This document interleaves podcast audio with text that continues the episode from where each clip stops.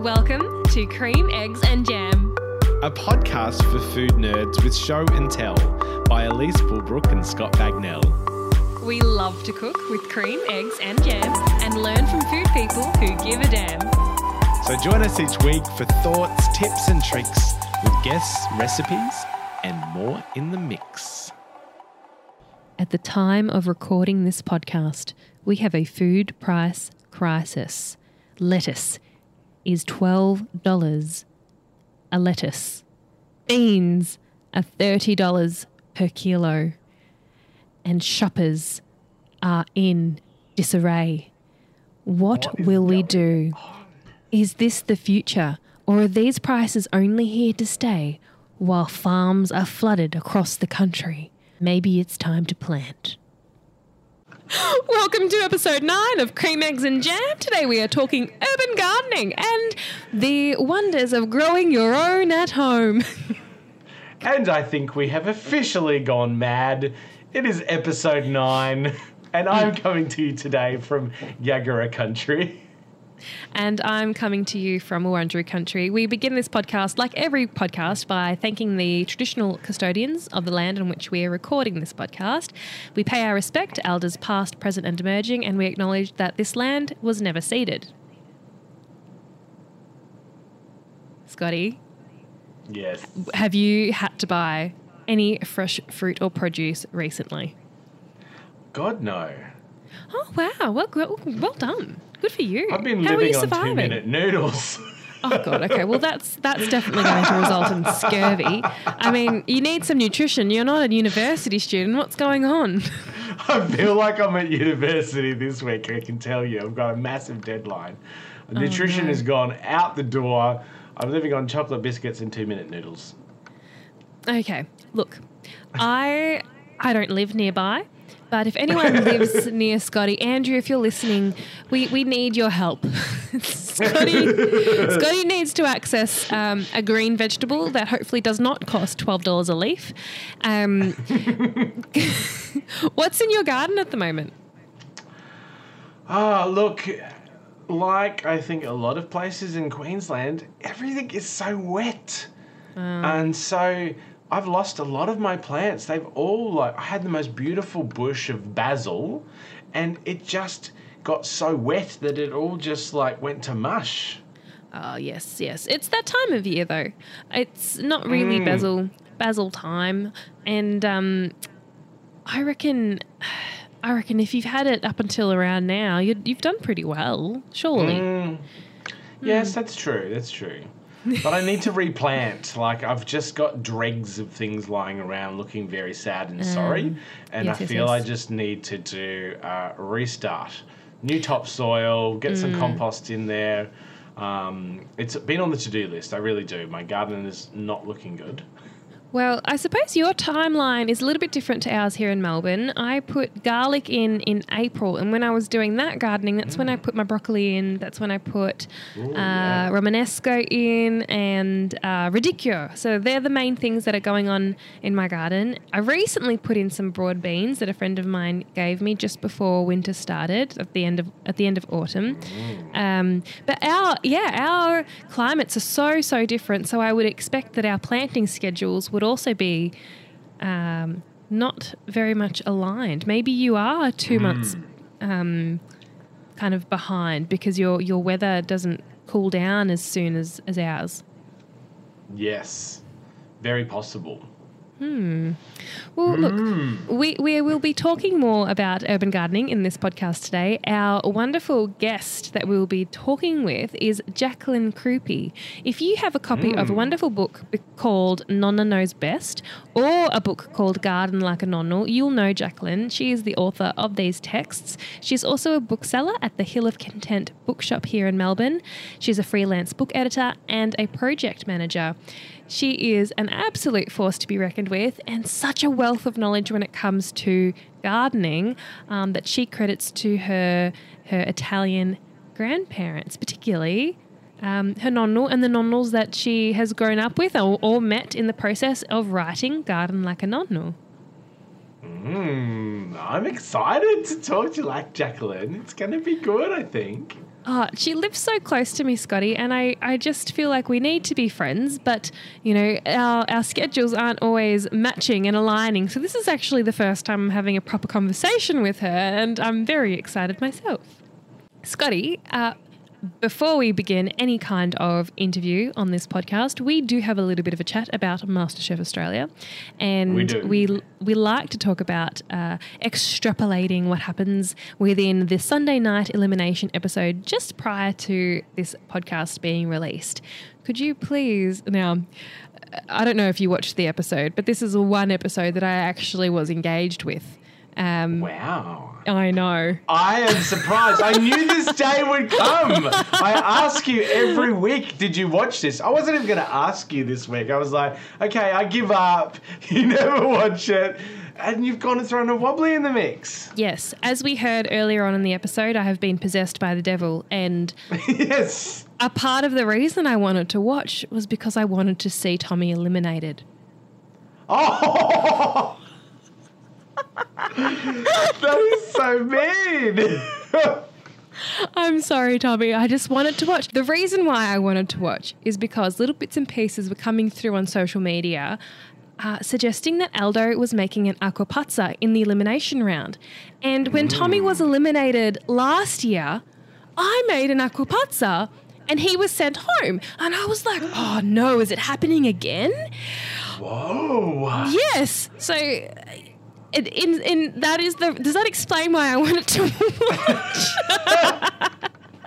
I was just interested I'm to see if sure history repeated itself. Anyway, I was invested. Mm. Yes. And I think it was a very poignant episode in terms of, you know, using all that you have and extending food beyond the one use. I liked it. And Sunday night's elimination episode was about being resourceful. They had to choose one item and they had to use the one item across three separate dishes if they got into that round. Um, I remember a challenge that we did. Were you in this with Josh Niland? I, I was safe in round one. You were safe in round one also. You made a delicious Yes. sauce. Yeah. Yes. And I cooked my piece of fish well. and so we didn't have to go through and deal with more rounds of cooking a that similar day. challenge, wasn't it? Similar we had challenge. one fish and it had to go mm. across three dishes. Mm. You've got to be very strategic in how you play that one. Like, do you go all out and do a really good dish and not worry about reserving too many things? Or mm. do you start and just use a small amount so that you've got more left the longer you have to stay in the cook? Like, it's a tricky one to work out in your head, isn't it? Yeah. There were, you know what? The cook that Tommy went home with last year too was a similar cook. You had to use the same thing across two rounds. Really? Yes, but it was a little bit different. You had to choose an ingredient to feature in a Yes. fast food dish. And then Yep. in the second round, when it was the pointy end, because less people means higher stakes, Mm-hmm. you had to use that ingredient in a fancy dish. Uh-huh. So same, same, but different. Yes. Very Interesting. interesting. Interesting. What um, now? People might not know this, but in that Josh Niland cook that we did last year, we were given that whole fish, and Yes. if you were safe, they actually packaged, or the food team, the MasterChef food team, packaged the rest of the fish for you to take back to your hotel. So after the show was filmed that day, we got to all take home leftover uh, Murray cod. in, in, in whatever capacity was left given you know our, our, our progress of the day. Scotty, do you remember what you did with the rest of your fish that day?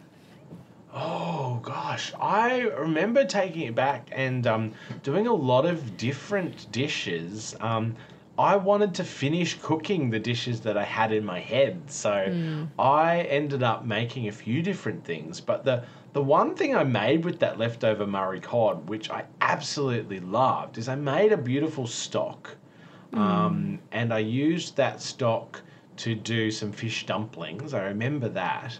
Um, but then the leftover like carcass in that stock had all the beautiful bones from the fish, um, and I picked off all the the fish that went into the stock as well. um, and added some beautiful fennel that was in the stock. I put lots of fennel in the stock as well. And I made this gorgeous terrine. It was sort of like a fish brawn. So Ooh. all of the bones gelatinized. Is that a word? Gelatinized? Went They became gelatinous and delicious. we'll just say that. went into a jelly and Yeah. I pressed it into like a terrine mold and it had all the beautiful like chunks of fish from all the different parts like you had the fatty belly bits and the um, the main like drier bits so I had to be really careful to get rid of all the bones and everything but this terrine was gorgeous it looked absolutely stunning sliced it up you had these beautiful um, like slices of this pressed fish. And I, what sauce did I do with that? I did a delicious sauce with that as well. It was gorgeous. I feel like that kind of dish, it comes to you when you have time and Yes. you notice as you go the potential of of bits and pieces that you have available to you. When when you mm. have less, you can achieve more. I don't know. Would mm. that that terrine wouldn't have been possible within the time constraints of the MasterChef kitchen, nor don't think do so. I think you would have like leaned into that creative process as much.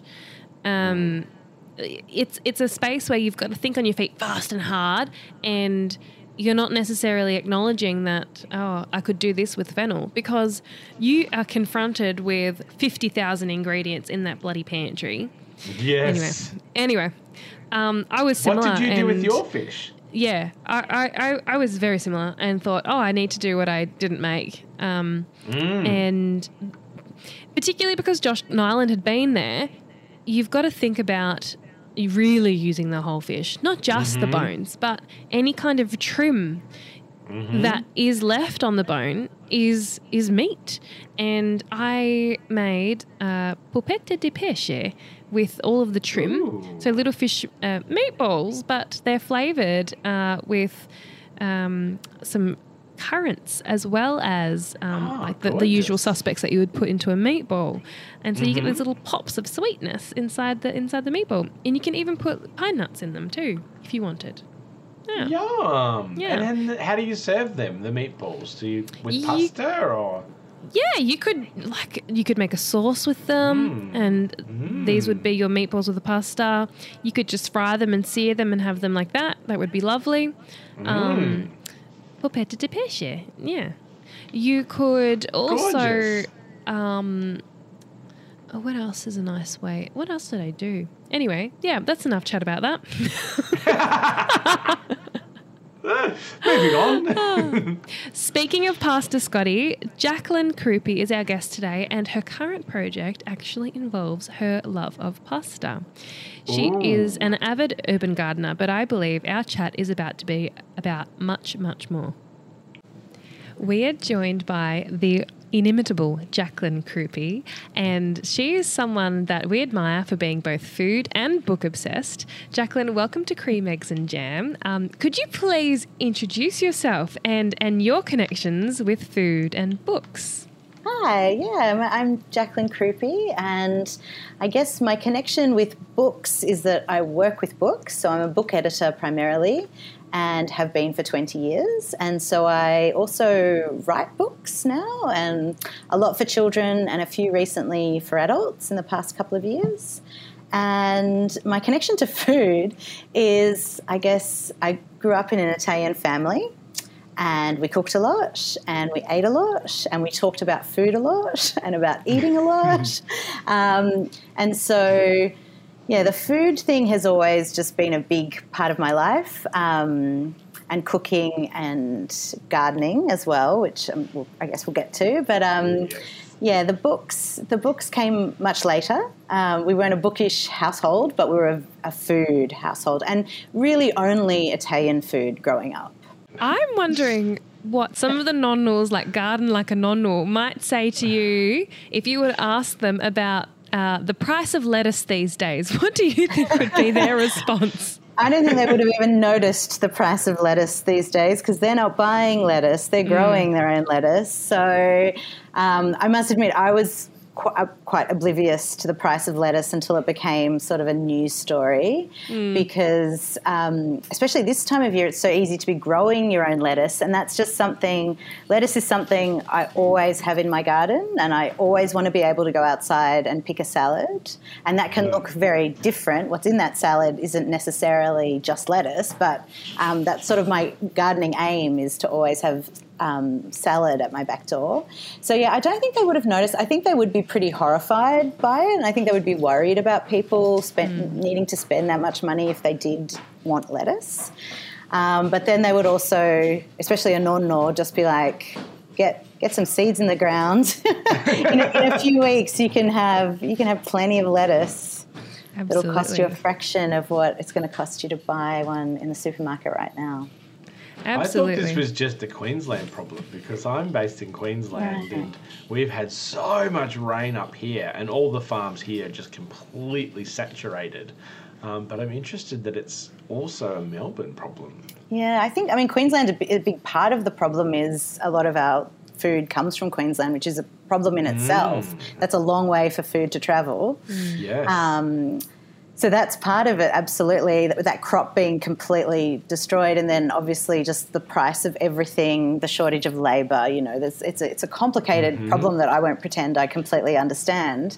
But um, I, I personally don't have a shortage of lettuce, which I'm very grateful for. Yes. Yes. the the erosion of Melbourne's food bowl has been something that's been going on um, for quite a while and is a complex topic. Um, you know, we come back to that old housing debate of whether or not we need to be growing up or out when it comes to the expansion of our city. Um, but you know, this is what happens when we don't have local food. Um, we can enter crisis points, um, particularly for households who can't afford, um, you know, healthy ingredients. Jaclyn, I'm wondering. Um, what was the inspiration behind Nonna Knows Best and Garden Like a Nonno? So, Nonna Knows Best was very much born of um, wanting to share the knowledge of this generation of Italian nonne who, uh, if they're still with us, they're in their 80s and 90s now, pretty much. And they live a very simple life. What seems like a very simple life in many ways. They do everything by first principles. Um, they take their time. They refuse to be rushed. Um, life is, you know, tr- relatively tranquil. And they garden and they mend things and they fix things and they take care of things. Um, they have very simple beauty routines. My nonna always just put olive oil on her skin and she would drink some olive oil, so inside and out. Drink. Um, yeah, three tablespoons a day as a sort of medicinal dose. Okay. Um, and she had the most beautiful skin you've ever seen, so who knows? and that came out in April 2020, and it's sort of actually as terrible as that time was for a book to come out when all bookshops were closed, certainly in Mel- Melbourne. Um, it was also a moment where I think people were looking to simplify their lives a little bit, and there's a whole section about um, how nonnas don't do takeaway. They don't understand the concept of takeaway. They also wouldn't really go out for coffee because you can just make coffee at home and you can play cards at home and you can just do all these things. So some of the advice in there I think was useful. And what started happening at that time was I started getting lots of messages from friends and family about gardening suddenly out of nowhere. People who've never stepped foot in their own backyards suddenly wanted to turn it into a food paradise. And they wanted to know, and I've been gardening for a long time, and they wanted to know what I was doing and how I was doing it and what they should be doing. They were also really struggling to get materials because a lot of plant nurseries were closed.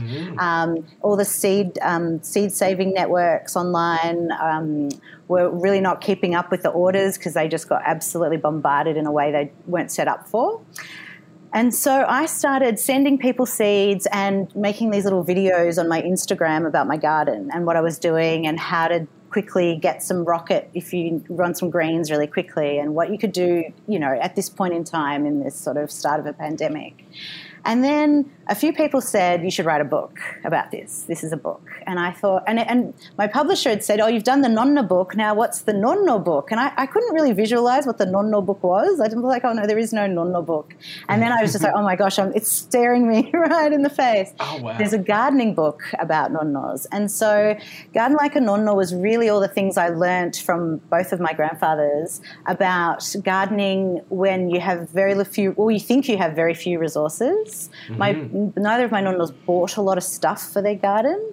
They really, you know, they kept chickens. They mm. made their own fertilizers. They made their own pest control. They rigged up their own water saving. You know, they never invested in a rainwater tank. Full disclosure, I have a rainwater tank, but they would sort of, you know, change the plumbing of their homes to gather that rainwater. They'd be out there in the pouring rain because, you know, water's mm. precious when you've got a garden. Mm. Um, and so I put that in a book, and I thought this is going to be useful. There's some controversial stuff in there. I think my, both of my grandfathers, for example, used their own urine as fertilizer Oh wow. um, because it's full of nitrogen and you Just plant- for the lemon tree or uh, other no, things? no. So diluted as a fertilizer in a watering can. Obviously, you never pee directly onto plants, um, but your, your, your pee is full of nitrogen. It does have a bit of quite a lot of salt, so you do need to dilute it for that reason. but um, on an empty garden bed, you could certainly use human urine.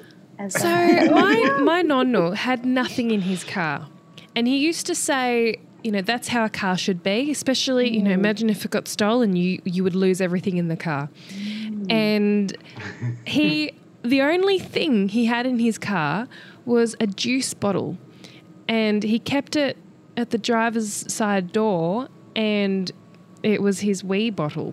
Wow, Um, I wasn't expecting that. I thought it was going to be for water, but okay.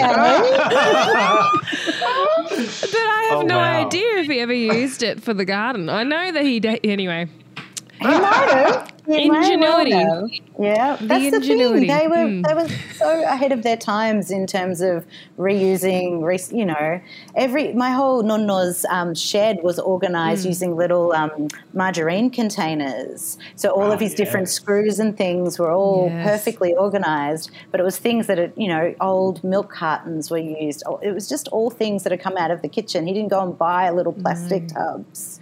No, my oh, Franks um, shed is very similar. Every single four litre olive oil container that has probably ever been through their household has repurposed, been repurposed into a drawer. So he's cut Oh. out the Oh wow. Yeah the tin. And he keeps whatever. They're all organised. They're all labelled. Um, Oh, that's fun. My dear Lucy is very similar at her house. You know, her, her dog poop scoop. I don't know why we're talking about waste, but here we are. It's important. It's Her, important. yeah, her poop scoop is like an old milk carton that she's cut out into a scooper. Anyway, Well, it's funny. I actually just caught myself earlier. I was um, topping up my chicken's feeder, and I was doing it with exactly that a, um, a juice carton that I've cut out to be a scoop. And I just thought I didn't even realize I did this, but it works perfectly. And Yeah. you know, I didn't. Yeah, I don't need to buy a scoop. it's fun not buying so things. It really is. yeah, I've tried. I've tried to buy nothing new for two years now. Wow. Oh, that's great. That's amazing. Mm. So it was, it was pandemic sort of inspired, I guess. And Mm-hmm. I have failed a couple of times. I've bought a blender for my birthday. Right. I feel you can't make that out of a Um, exactly. I tried to. I tried to get a acceptable. second hand blender, and it just they were just really crappy ones. And I was like, no, you know, I'm actually going to use this a lot. I need a good blender. Yes. It's it is worthwhile investing in a blender. Can I ask you what you went for? Because I would have Well- anticipated you researched this. Yeah, my dream, of course. You know what my dream was, um, and the price just made Yeah. me t- far too nervous. So I this didn't is the get thing. the Vitamix. What, oh, I thought you might have said Thermomix, which is even no, double. It's no, double the no, Vitamix. Mm. No, no, no. The Vitamix is a dream I still have. Yeah. My Um, nonna has one, Jaclyn. No. Yes, she has a green smoothie every day. It's her it's her Oh, wow, breakfast and great. lunch meal. She makes a massive one and drinks half in the morning, puts the rest into a, a juice I should container. have done that. This, this I is should have turning into your nonna. She's this is a podcast She of what you knows can do with what's juice. Yeah. Um, Mm. Yeah, so I, I have blender regret. I'm not going to Yeah, lie. yeah, I, okay, I already okay. have blender regret. Oh no. Oh no! Oh no! Yeah. So that's why I shouldn't have bought anything new. You mentioned um, water is precious and Mm-hmm. and the reluctance of, of, of nonnos and nonnas to buy stuff. Um, Mm.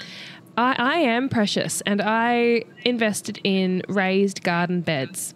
Mm-hmm. And uh, it, some of some part of me regrets the decision because I've bought stuff.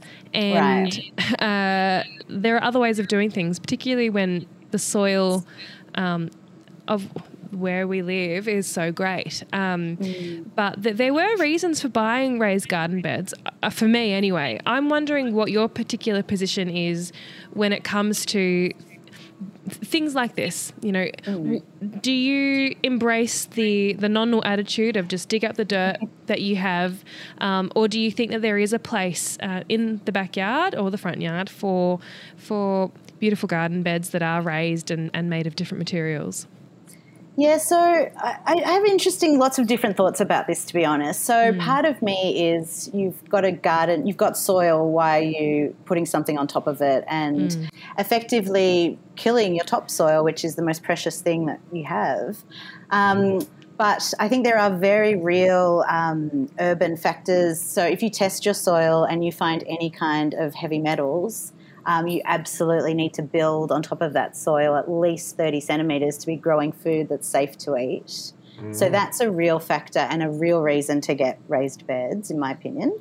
Um, as someone, I don't have raised beds, um, so I'm someone who's constantly bending over, leaning over things, you know, and long to I don't know I won't be able to do that for my whole life. And accessibility is really important in gardens and raised beds allows people who might not be able to garden otherwise to garden. So I think that's a wonderful thing. Um, I love wicking beds. I think they work so they're so smart and that you can really grow food effectively and not be wasting water. Um, so I'm I'm always interested in wicking beds. I personally don't have one yet but I do plan to build one one day um, so I, yeah, I, so I haven't done it, and I guess my main thing against it is I don't want anything to be a barrier to someone gardening. And if a five hundred dollar raised bed is a, it's a big investment to, to grow five hundred dollars of vegetables takes time. It takes a bit of luck. Um, People might be put off before they've sort of recouped the price of what they've um, outlaid. So I don't want there to be any barrier to people growing food. So it is as simple as using the dirt that you have, just adding a few things to it and throwing some seeds down. It is that simple, but you know there are also these other factors. So um, yeah, I have no problem with people buying raised veggie beds or, or fancy things or whatever it is. Um, and my nonnos certainly didn't do that. But I know a lot of I've got a lot of friends where their only space is their driveway and it's concreted. Um, so w- the only way to grow food there would be a raised bed. It makes a lot of sense. Um, so turning space that's otherwise unusable and making it a productive space, these things allow us to do that. Yes. Does your nonno have any pest control hot tips for possums? Oh Because god. I have such a massive possum problem Yeah. at my place. They strip everything. I had this beautiful pawpaw tree that's like twice the height of me. It was covered in tiny little baby pawpaws. And yesterday I went downstairs and it literally is a stump. The possums have stripped absolutely everything off this pawpaw tree. So neither of my nonnos really had to deal with possums. They weren't in quite the population numbers that they are now. But I, um, I guess the thing, the first thing to say about possums is they're native. They belong here. They're part of our Yes. ethosystem. They're very important. But I think they're so cute. they're Just don't eat adorable. Don't eat everything. So You need a really, the only thing that Oh. works is is barriers. So netting. Um, Yep. So yeah, getting little bags around those pawpaws early to prevent access. Because if they can access it, they're going to eat it. You know, we all Yeah. want to eat. We're all hungry. We all love food, and you know, they're foodies. They like their food. Um, Oh, I they do. currently have a, po- a problem with possums eating my parsley. They've never eaten my parsley before. Parsley is basically a weed for me. It just grows everywhere. It's out of control in my garden, um, and I, I almost use it as a mulch. It just sort of keeps Oh, the soil together. Um, but they're stripping it, and I, they must They're be very hungry to be eating parsley. parsley. Oh, I can't grow parsley for love nor money in my place. The possums are obsessed with it. I think it's their favourite food. Well, this is a new one for me. In 20 years of gardening, I've Ah. never had anything Really? eat parsley. oh my gosh. So I I'm would- wondering, like, Hmm. should I leave my pawpaw tree there? I'm, I'm, I'm going to pull it out because it's impossible to grow pawpaws. But I'm thinking maybe I should leave it there as like that can be the gift to the possums. They Yeah. can go crazy and eat the pawpaws, and maybe they won't eat anything else. I wish they would think like that, but they won't. No. They won't. Oh, and I've tried all the garlic sprays and the chili Oh, sprays, and they say even dog hair, putting some Dog dog, hair, hair. tried in- that. None Yeah. of that works. They're so Yeah. smart. None of that Yeah. works. Yeah. The only thing that works is netting. Um, Yep. And if they do, if they can find a way in, they will. So really well netted. Yes. I have Yeah. cages around everything. oh, wow. That's the only way. Or Yeah. net your whole garden. That's the other option. yes. Yes, I have thought about that. Yeah. Speaking of pests, I'm wondering, Jaclyn, um, what are your tips or non inspired tips for keeping pests away, particularly from brassicas? Because I know that's what the season is at the moment here in Melbourne. We're all trying to grow broccoli. Yeah. And um, aphids love broccoli, snails love broccoli.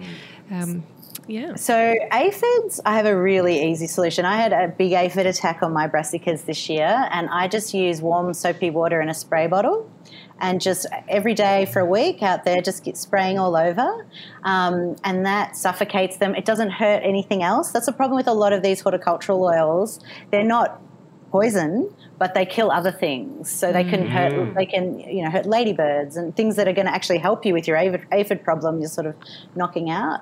And I had a really interesting thing. This I'm having an interesting thing this, this season as well with my broad beans, where I'm having green aphids attack my broad beans, which has also never happened. It's a weird year. I don't know what's going on. But there's different things happening in my garden. And um, I did the soapy water again, um, and I, I sprayed them with the hose as well, just to try to knock some of them off. But the last time I looked, um, the parasitic wasp that feeds on aphids, it's a really welcome pet, is destroying what's left. So Oh, wow. if, if I had done nothing, I think I would have, I would still reach this point because this predator has come in and has fixed the problem for me. And so, so that's what nonnos were very observant. They looked at things and they decided when to intervene and when to just leave it. And some, you know, mm. something is going to come in and sort this out itself. Nature will sort this out. So I probably intervened too early in my broadbean aphid problem. Mm. But the other thing, I, I, I haven't had snails attack my brassicas. I, I keep the snail population very under control in my garden for obvious reasons. And the main way I do that is any light rain, I'm out there in my gumboots squashing everything. um, and giving it to my chickens. I have Yeah. chickens as well that also help help me maintain um, slugs and snails. But I had a terrible brassica experience this week where I've had them covered for white cabbage moth. So I use Yes, I insect get them netting.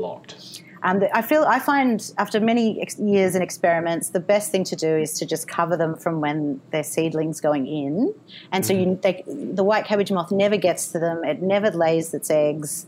It, it's never a problem because my nonno used to be out there every day checking every leaf and squishing all the eggs, and I'm just not as reliable as he was. I've proven myself to be much less reliable than him, and so yeah, insect netting. But now my my brassicas were huge. I was ready to start harvesting broccoli. And so I was like, well, I'll take the netting off, let the sun actually, you know, hit the plant, hit the soil. It's getting quite cold. And in one night, the possums ate the lot. It's gone. The oh, plants Oh, are stripped no. bare. There's nothing left. And it Oh, was, no. I haven't had such a devastating crop loss Oh, in a oh. long time. And it re- I, like, I cried. It was, it was very upsetting.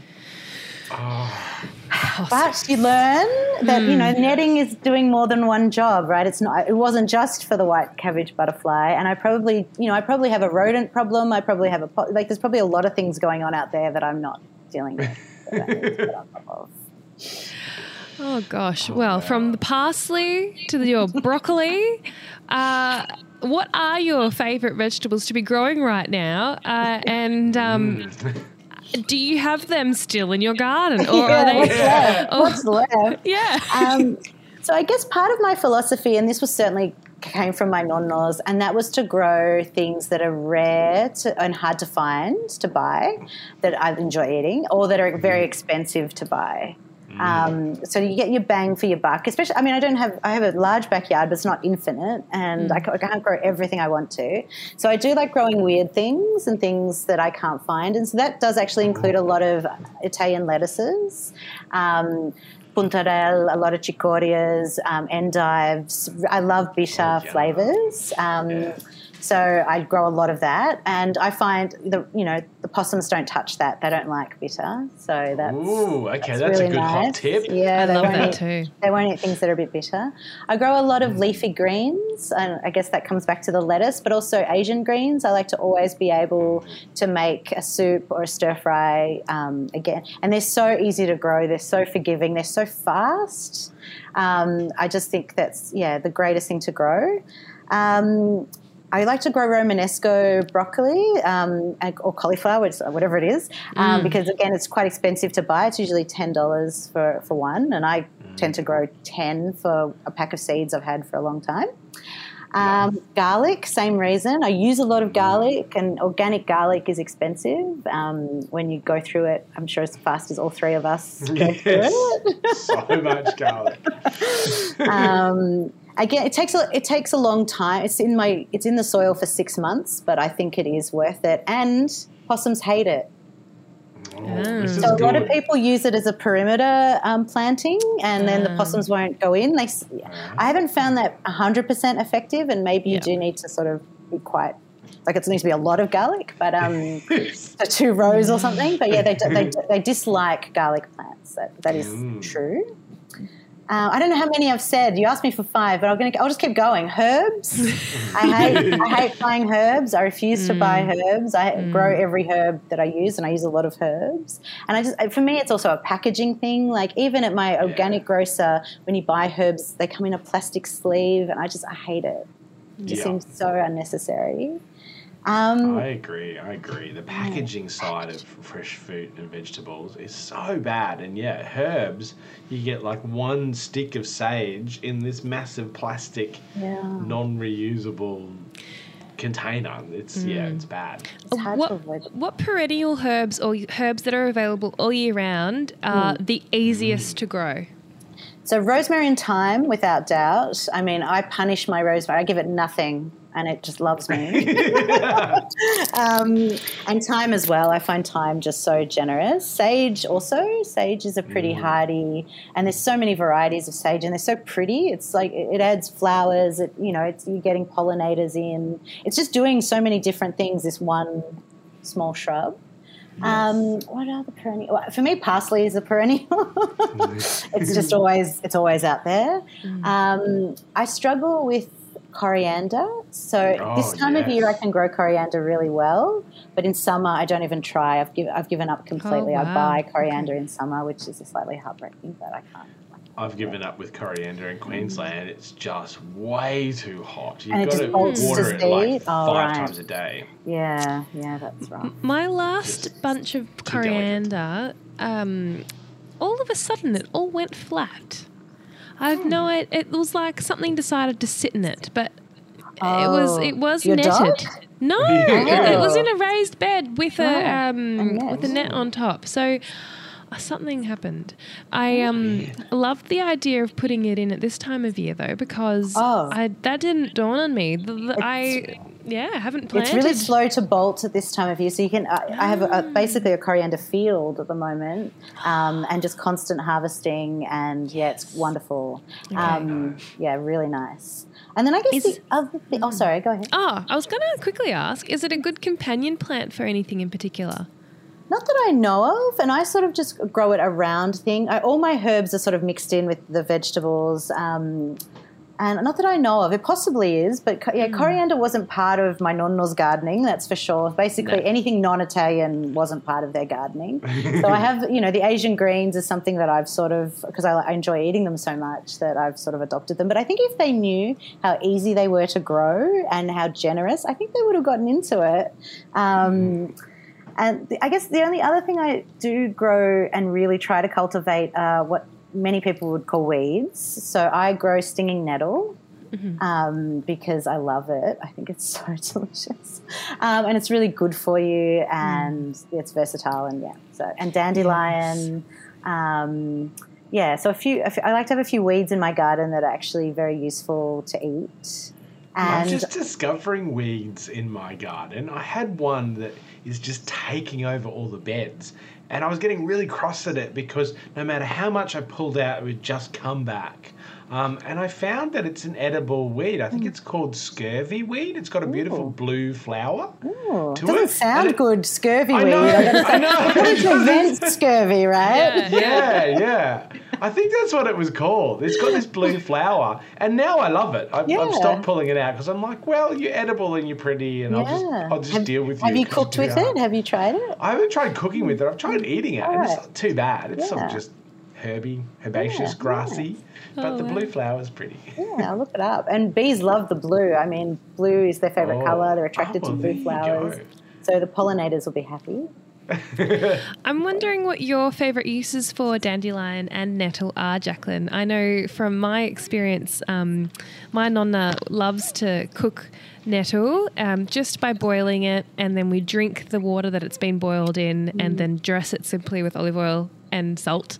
Um, and I think with the dandelion, mostly we eat it as a salad. But w- Yeah. what's your uh, particular use for these beautiful herbs that So may also be the- vegetables or weeds? Well, it depends, right? Yeah. A weed is just something growing where you don't want it to, technically. But um, well, d- young dandelion leaves I love in salad. I think they're delicious. Older ones, I, I, I make a weed pie, so I mix up nettle. I've got a lot of warrigal greens as well in my garden, um, and so I just make basically a big green Swiss chard, whatever I have that's green, and that's usually includes stinging nettle and dandelion, um, and yeah, nice pastry, some feta, you know. You- I don't need to tell you yeah. guys uh, what, a, what a pie is. Um, and that's delicious and wintry and warming, and it feels really nutritious. And those weeds have so much more um, nutri- nutritional value than spinach, um, than silver beet, than these vegetables that we think of as super healthy. Like these weeds are way healthier. Um, purslane is another favorite of mine, and that's great in a salad. Um, young purslane is beautiful. So they're the main ones that I use, and I probably could use a lot more. There's wild brassica everywhere at the moment. Um, I'm going on walks with my dog and just thinking, oh, maybe I should start harvesting this because something ate all of my brassicas. so I'm feeling, yeah.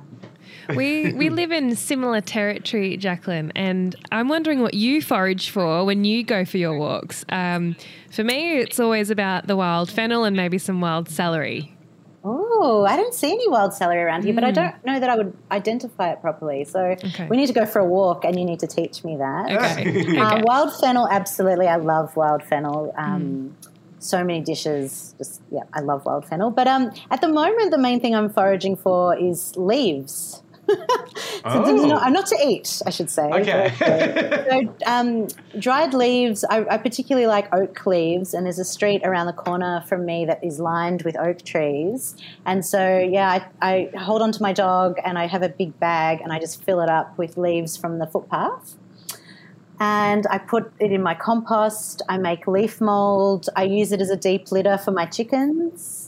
So, and I use it as a mulch. So it saves me a lot of money because mulch, especially, I don't know if you've noticed the price of mulch. No one talk, is talking about the price of mulch. The pea straw has gone up so much in the past five years yeah. um, and really isn't super sustainable. And if you are trying to garden frugally, um, is probably used to be my biggest expense.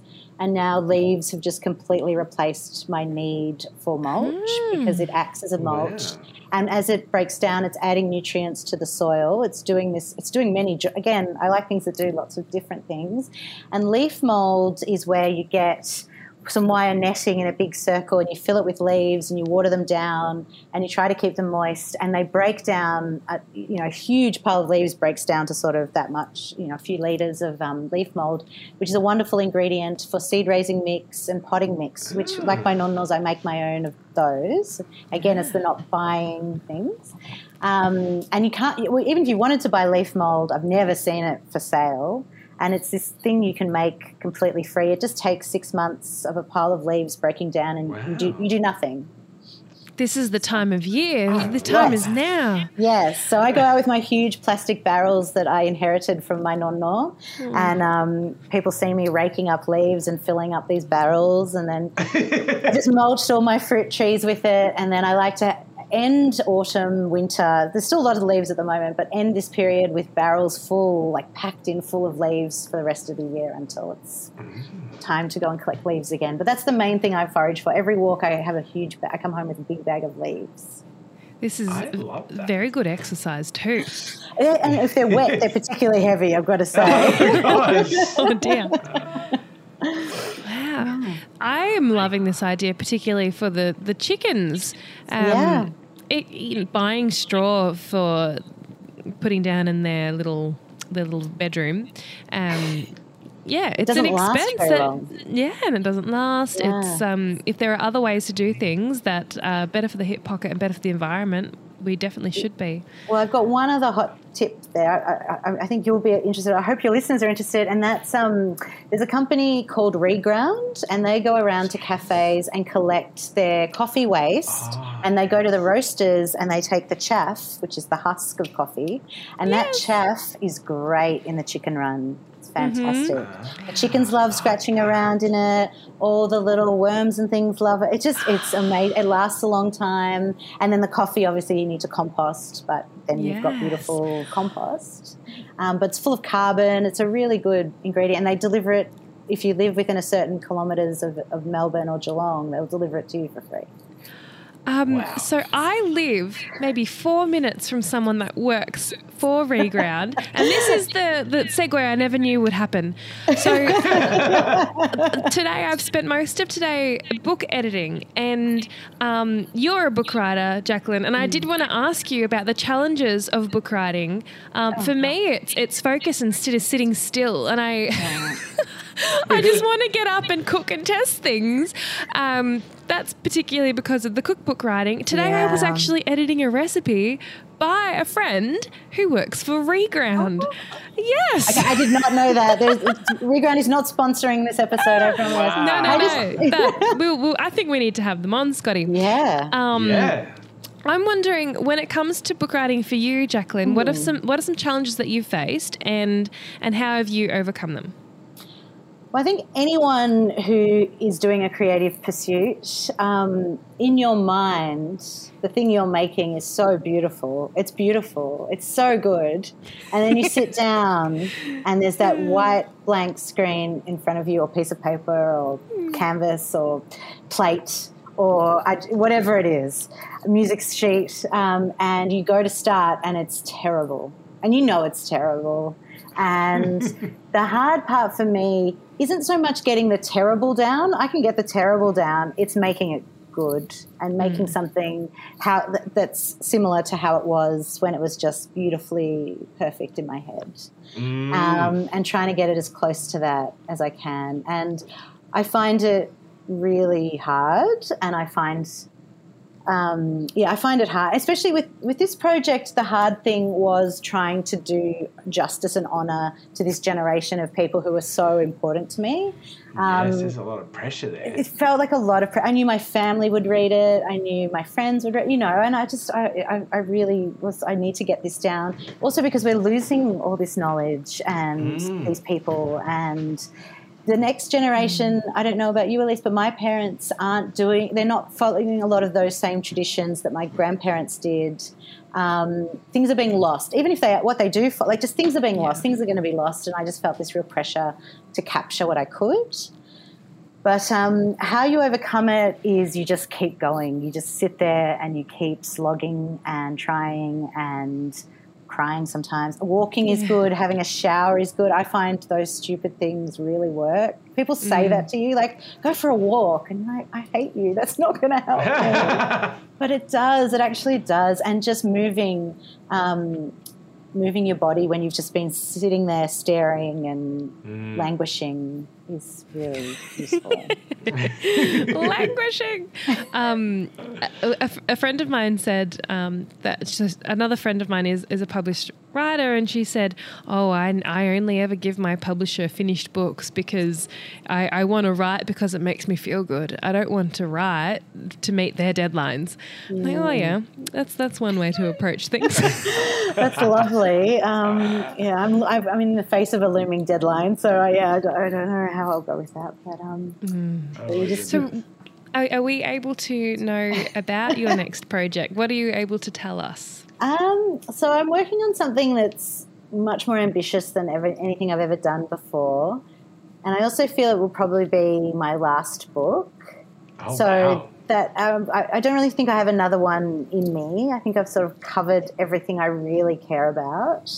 So that's a lot of pressure too. You know, you want it to be really good, um, but it's about pasta, and it's about people who make pasta. It's not a cookbook because I'm not a chef, and I would never. I, I, I don't make recipes. I follow other people's recipes and how you know how I was taught to make pasta by my nonna.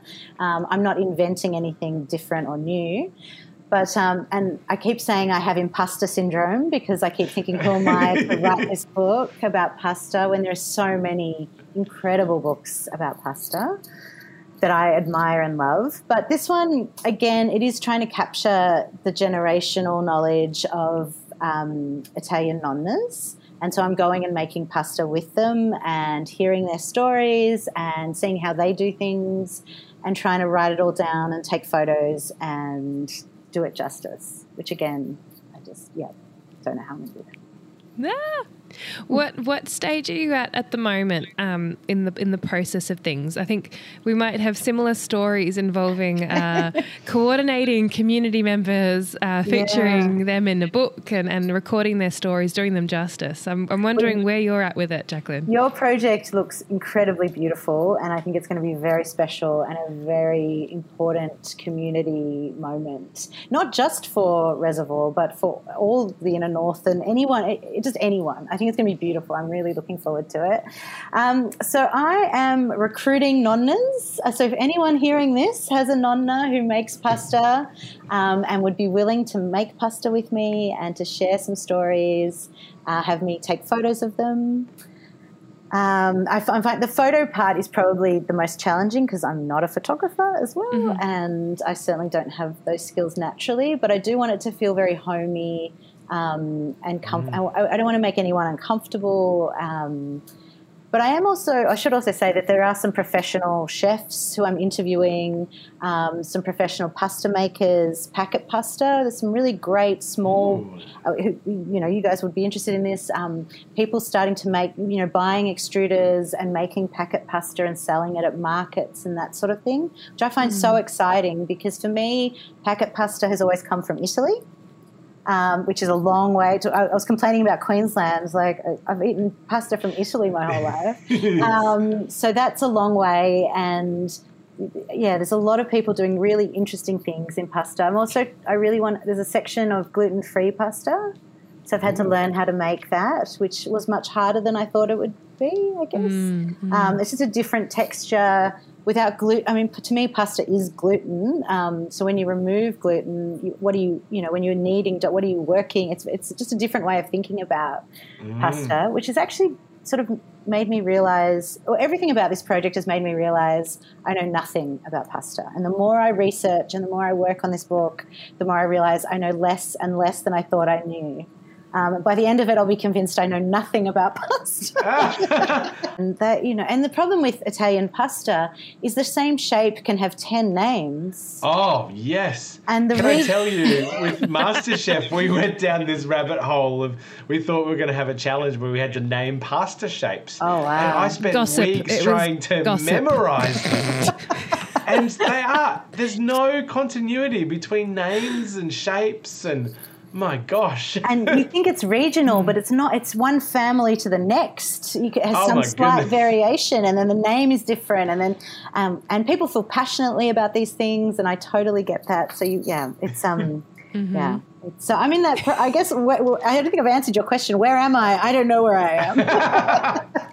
I'm nowhere.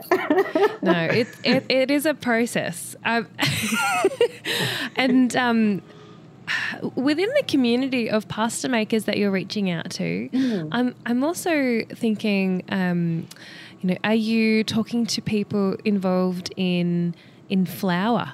Um, Yeah, so I guess that's the main thing I've learnt from the professionals is um, the importance of freshly milled flour, which is not and um, not something I've spent I've thought enough about to be honest. Because what I'm learning from the nonnas is very different. They just use plain flour from the supermarket, and that's what they're making pasta with. And they've- there's no pretension about the flour. Um, there's no, it's not tipo zero zero, like it's just, it's plain flour. It's plain flour. And the pasta's delicious. So, but that said, um, I do think you, I do need to extrapolate out to wheat um, because I certainly buy, I'm very conscious of the flour I buy being local. And um, there's some wonderful people in the Mornington Peninsula region growing really interesting um, heirloom heritage grain. Um, and so I actually think my, my next purchase is going to be a flour mill, um, a proper one. That's something I'm going to buy new. the next investment. A Next Hello. investment in the kitchen. Um, If you bought a Vitamix, there is a milling jug. no. Yes. oh no. There, there is a wet jug and a dry jug, and you can mill with the dry writing this jug. Yeah. Maybe I won't need the flour mill if I just buy the Vitamix. Maybe you can come and. Okay. Um, I, I have a very old model, so if you need um, to try before you buy, Okay, I'll be and- coming over. yeah, yeah, Yeah, wow, wow. That- That's that's you're blowing Oh, my mind, and I love that we're coming full sort of circle too, like the, the blender story. I didn't mean to bring up the blender. I'm going to regret that. But anyway, no, no, no. Um, no, this is the thing. Like my nonna's had her Vitamix since I was eighteen. Well, that's, that's a long thing. time. I believe in things lasting a Mm. long time and buying something that's quality that will last because you think you're saving anything anytime you think you're saving money you're, you're not or some the cost is being passed on somewhere else in the ch- chain of life right Yes, yes. um, cheap food cheap meat especially like that sort of thing like the, the, the cost is just elsewhere so yeah i should have i should have just gone the ex- really expensive Ah. vitamix One of the reasons I love my partner Adam is because he reminds me of my nonno, and he's not Italian, but he's very much an old soul with with with the ways of of my nonno Pepe. Anyway, one of his favourite sayings is the the value, um, the price is gone. You forget the you forget the price, but the quality is never forgotten. Um, it's nice I've probably pa- paraphrased him a bit poorly Yeah. there, but but um, yeah, it's Yeah. another thing that he says. No, he's absolutely right. Um, the other thing I'm getting into is this is random, but pressure canning is my new sort of Oh. preserving technique, so I can preserve Oh. stock in How glass do you jars. do that? So you, you, well, I was given a pressure canner, which is just a giant saucepan um, with clamps on it and a little gauge. That it get, and you, you use a lot less water than in a water bath sort of situation for preserving. Um, but I really want to have jars of stock on my shelf that I can just go. I, you know, I don't know about you guys, but freezer space is so precious. I always have stock in my freezer, but I just can never have enough space. I just don't have enough space. So this is my solution. Um, and I think my nonna would have been so into it if she had known about it because you really can. It's a way to preserve fruit and vegetables without using acid. So obviously, I can wow. pickle to my heart's content. I can make my sugos and all my tomato preserves because of the acid, but um, I can't just preserve a t- corn, fresh corn, unless I were to pickle it, which I don't want to do. Um, so yeah, this is the way to do that, and I'm very I into it. this. I know it's great. Yeah, you could you could pressure can even a like a, a, a sugar with meat in it You can. You can put if, yes, if you meat. Can were you? so inclined. Yes. Ah. Yeah, so it's, Mm. I, I mean, yeah, for meat, it's one of the only ways to preserve, to can meat in a home sort of setting. Yes. You guys need to get Love onto this. Yes. I think so. The The previous owners of this house installed a steam oven, and I never really Ah. understood its value until I was working in a commercial kitchen where you use a steamer every day. And during passata season, all of the so I was working up at the meat room in Kilmore, and they had to process all the tomatoes. They were making passata, and they were sealing all the jars in the steam oven. I was like, I've got a steam oven at home. Mm. This is Not what in I a need water bath, do." just in a steam oven. Mm. yes. Mm. So smart. So of all the jars in the steam oven, and it just you know the suction cap at the top. It just Yes. sinks Sucked right it in. down. Well, that's my next uh, kitchen purchase. Clearly, now I need Oh. a steam oven. I know, I know. It's, I this has the, been an the, expensive the episode. blender, the blender's more important. The blender's more important. Yeah, the This- blender. the steam oven, it's like a luxury thing that we have. That it's kind of like, how are we going to use it? If we didn't have it, we wouldn't have needed it. No, we wouldn't have used it. It's just So, a yeah, I have a giant drum that you know you build a little fire under, and you just boil all the bottles, and that seals them. They're all ready to go. Um, Jaclyn, when do you think people could expect your next project to be available for purchase? well, if all if I'm able to get it out of my head and onto the page and feel I've done it justice, it'll be September next year, September 2023. Beautiful. Beautiful. Well, I'm Pasta very Love, excited. it's going to be called. Um, a love letter to pasta and the people who make it. Jaclyn, if people could um, keep following you and your your bookish, foodish life, um, how can people find you? Well, it's it's all come down to Instagram, I guess. It's all it all sort of started there, and that's where I'm continuing it on. It is mostly book reviews. I've got to caveat that because I read a lot, so it is mostly book reviews. But that, that's that aside, I do really use my stories to talk about food and gardening and my dog. I Yeah. I hope you enjoyed that um, chat with Jaclyn. She is an absolute wealth of knowledge and someone who interviews a lot of the time, but isn't always on the receiving end of the questions. So uh, I, I hope that everyone enjoyed that opportunity to hear Jaclyn's um, points of view on the topics that we discussed. Um, she was so gorgeous. I loved her. And I, I love how it like makes you think about things in a new way. Like when I walk down the street now and see leaf litter, I'm gonna think of Jaclyn. Oh my gosh, Scotty, I don't know if you live in the kind of area where people do this, but people fill buckets of leaves where I live. I have seen old ladies do happen. it everywhere. This must be a Melbourne thing. Polystyrene boxes. It might even be more peculiar to the northern suburbs, to be honest. Look, it, we don't um, have a lot of deciduous trees and things like that, or oak mm-hmm. trees. I don't think I can remember seeing an oak tree in Brisbane. Mm. So, like, uh, it's it makes you appreciate how different our towns are. Hey, there is some Oh, yeah. big differences in climates and vegetation and food and And culture. culture. So if you if you do live in the northern suburbs of Melbourne and you are new to the area, you see old ladies uh, filling up polystyrene boxes or filled with leaves. Now you know why they're doing it. Um, and if you see me do it too, you now know why. yes. Scotty, shall we dive into our show and tell for the week? I think we should. Woohoo! What a delightful idea. yeah. Shall I go first, quite quickly? yes. My my show and tell is is brief but on brand. Um, I have a copy of Garden Like a Nonno with me, Jaclyn's lovely book um, dedicated to the wealth of knowledge held by uh, our uh, patriarchs. Within Italian families. Although, um, you know, this book is more about the Italian art of growing your own food. It, it, Nonna's garden, too. Um, okay, are you ready to hear this? I'm ready. These are words that are related to winter gardening. Okay. Ooh. Don't think of winter as a quiet time in the garden. There is still lots to grow and many jobs to do. It's the perfect time to get your seeds, shed, soil, and tools in order too. Winter is the best time to plan the garden for the next few growing seasons. Any job you have neglected, such as setting up a watering system or freshening up the compost, should be taken care of over winter. So there we go.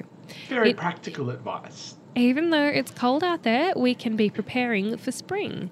Um, And this is a time to also have things in your garden like broad beans, cabbage, chicory, endive, garlic, Jerusalem artichokes, lettuce, Ooh, yeah. mustard greens, onion, parsnip, peas, and radishes. I have mm. lettuce. Do you have lettuce? No, I need to. I need to. I wonder Yes. if, like, if I go to Bunnings to get some lettuce seedlings, are they going to be horrifically expensive as well? I don't know. I asked Adam this question earlier hmm. today. Well, we had this conversation. Did I, you? Yeah, yeah.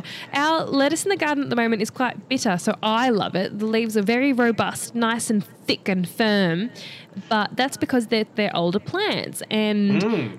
Adam prefers his lettuce to be a little bit more mild, uh, crisper, young, more delicate.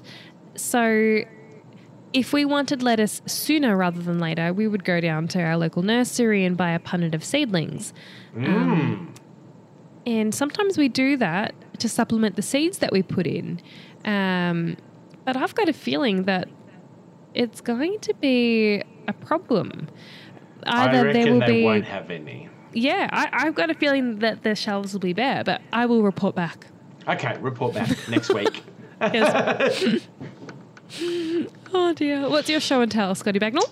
Okay, my show and tell, it will be also fairly short. Um, it is, oh, I can't show you the box because it's clear. Um, but it's Ooh. on it is on brand um, because it comes from the dirt. I didn't grow it. Oh, I great. wish I grew it. But someone I else did. I grew it. And Someone that's, you know, did. a part of the whole system of the world that we live in. People grow stuff and other people take it from them. I do. this is one of the most expensive things you could possibly grow. Can you guess what it is yet? Oh, hello. Yes, I know what it is. And um, you went to a. Sp- oh, wow. No way. Are they truffles? What? These are truffles. I've Oh my god.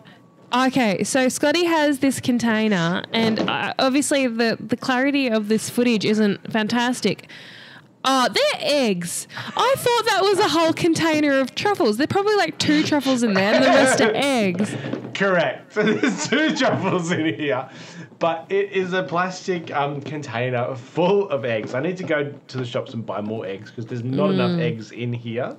But mm-hmm. this is one of my hot tips. I've just opened like the smallest bit of this Tupperware container, and the whole room smells like truffle. Oh my gosh, I love Hello. truffles so much. I can't tell you how obsessed I am with truffle. Truffles are so potent; they have that that effect like stinky feet. Like if someone's taken their shoes off in one room, and you can smell them wherever else you are in the house. Yes. Well, and why so the this eggs? is yeah, this sorry, This is sorry, sorry. my hot mm-hmm. tip. Let me show you mm. a truffle first. Let me just Yeah. unwrap this gorgeous truffle. oh, This. I want to inhale it. Where's the uh, smell-o-vision feature? I know you need smell-o-vision. this is a beautiful truffle from the Truffle Man in Brisbane. Um, comes from Perth, WA, um, and it is absolutely divine. It is so beautiful. There's a little slice there. Um, You always know, you know it's a good truffle and it's been taken care of if there's this little chip out of it. I don't know whether you know this, but this is how the truffle farmers test whether it's ripe or not. Um, And so, if they haven't taken this little chip off, you could get an unripe truffle. You should never buy a truffle that hasn't got that because you don't really know what's inside. And if it's not ripe, it will be a lighter colour on the inside. It won't have gone dark. As it ripens, it gets blacker and blacker and blacker. And so, before the truffle farmer um, digs this up, they take this little slice off to make sure that it's fully ripe. And when you're buying your truffle, you know it's fully ripe. Beautiful. So that's a little hot tip with the truffle. It's And kind of similar to how they grade tuna. They'll they'll cut Hmm. the end uh, of the, like near where the tail end is to to see how much fat is in the tuna, and they'll grade it. I wonder if Hmm. the truffle goes through a grading system when it gets chipped. Definitely does. Um, Okay. s- size, um, color, texture. Um, you know, there's like front of house truffles like that are beautiful and round, and then there's all sorts of like ugly ones that have grown Ah. around tree roots and things like that. So you can often get cheaper truffles if you don't want a perfectly looking truffle. All That's the restaurant good- secrets. Mm, that's also a good little tip. Mm. But my biggest tip is this container full of eggs. Um, this is the best way. I have learnt so many ways to extend Mm. the life of this truffle because they're not cheap. Ah. Um, they're very expensive to buy. So Hmm. when I buy them, I want to make sure I get every single cent out of them. So I store them in paper towel. You want to change the paper towel um, every day. And then in the fridge, in this container full of eggs, eggs, the shell of an egg is very porous. And so the, the, the fragrance and the smell and the flavor of the truffle permeates the shell of an egg and flavors that egg on the inside. So after three or four days, um, you don't want to leave it too much longer than that because truffle you have to eat. It's got a very short shelf life. It's probably only got five or six days at maximum um, if you've got it fresh. And so then you have this beautiful container of truffled eggs. And so then with that, truffle egg pass um truffle scrambled eggs in the morning divine. Like you don't even need to shave any truffle over the top.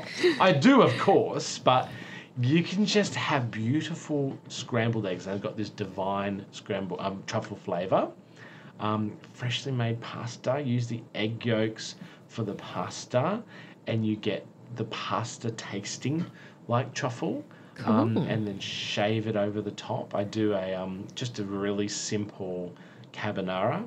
So Yeah. you've got the truffle egg yolks in the pasta, and then truffle eggs folded through the pasta.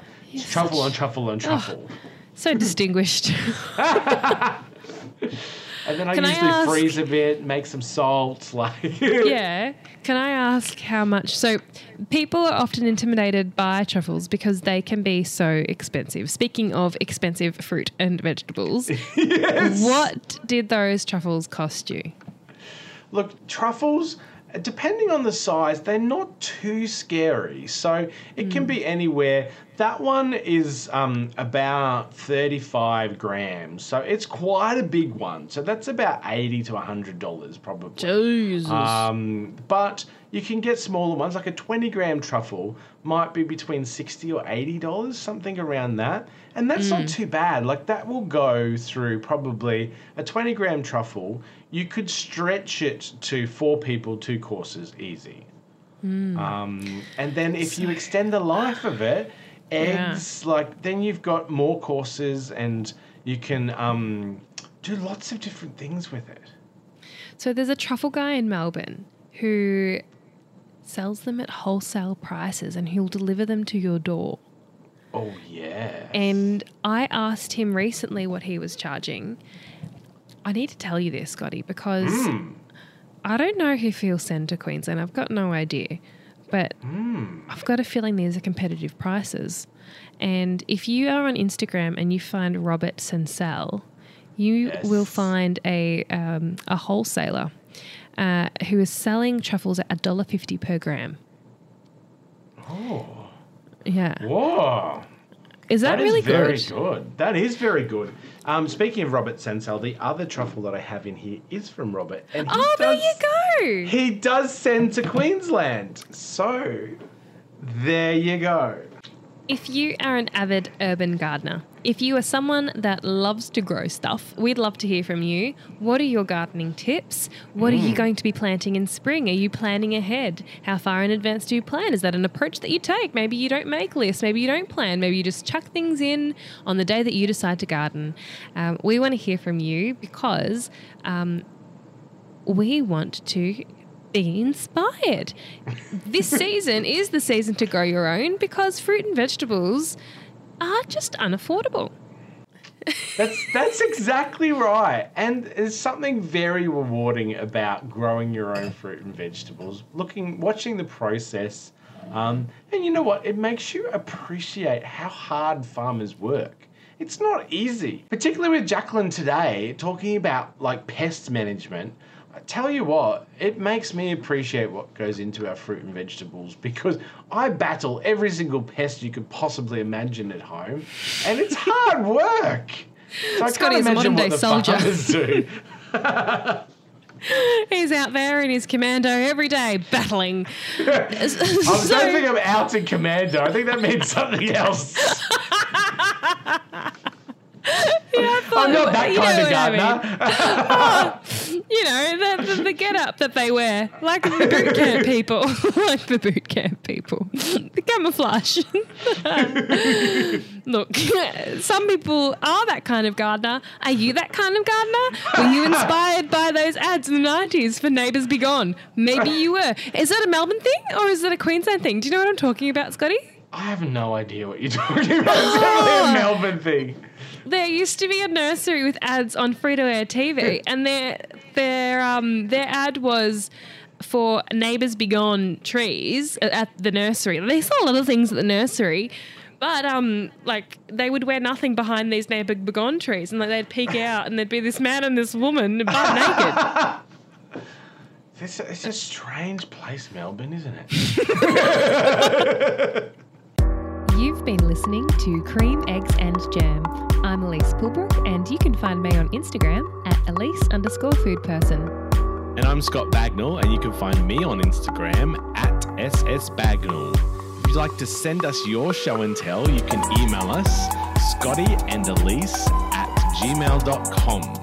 Or if you'd like the visual experience of this podcast, you can find us on YouTube at Cream, Eggs and Jam. Have a great day. Happy baking!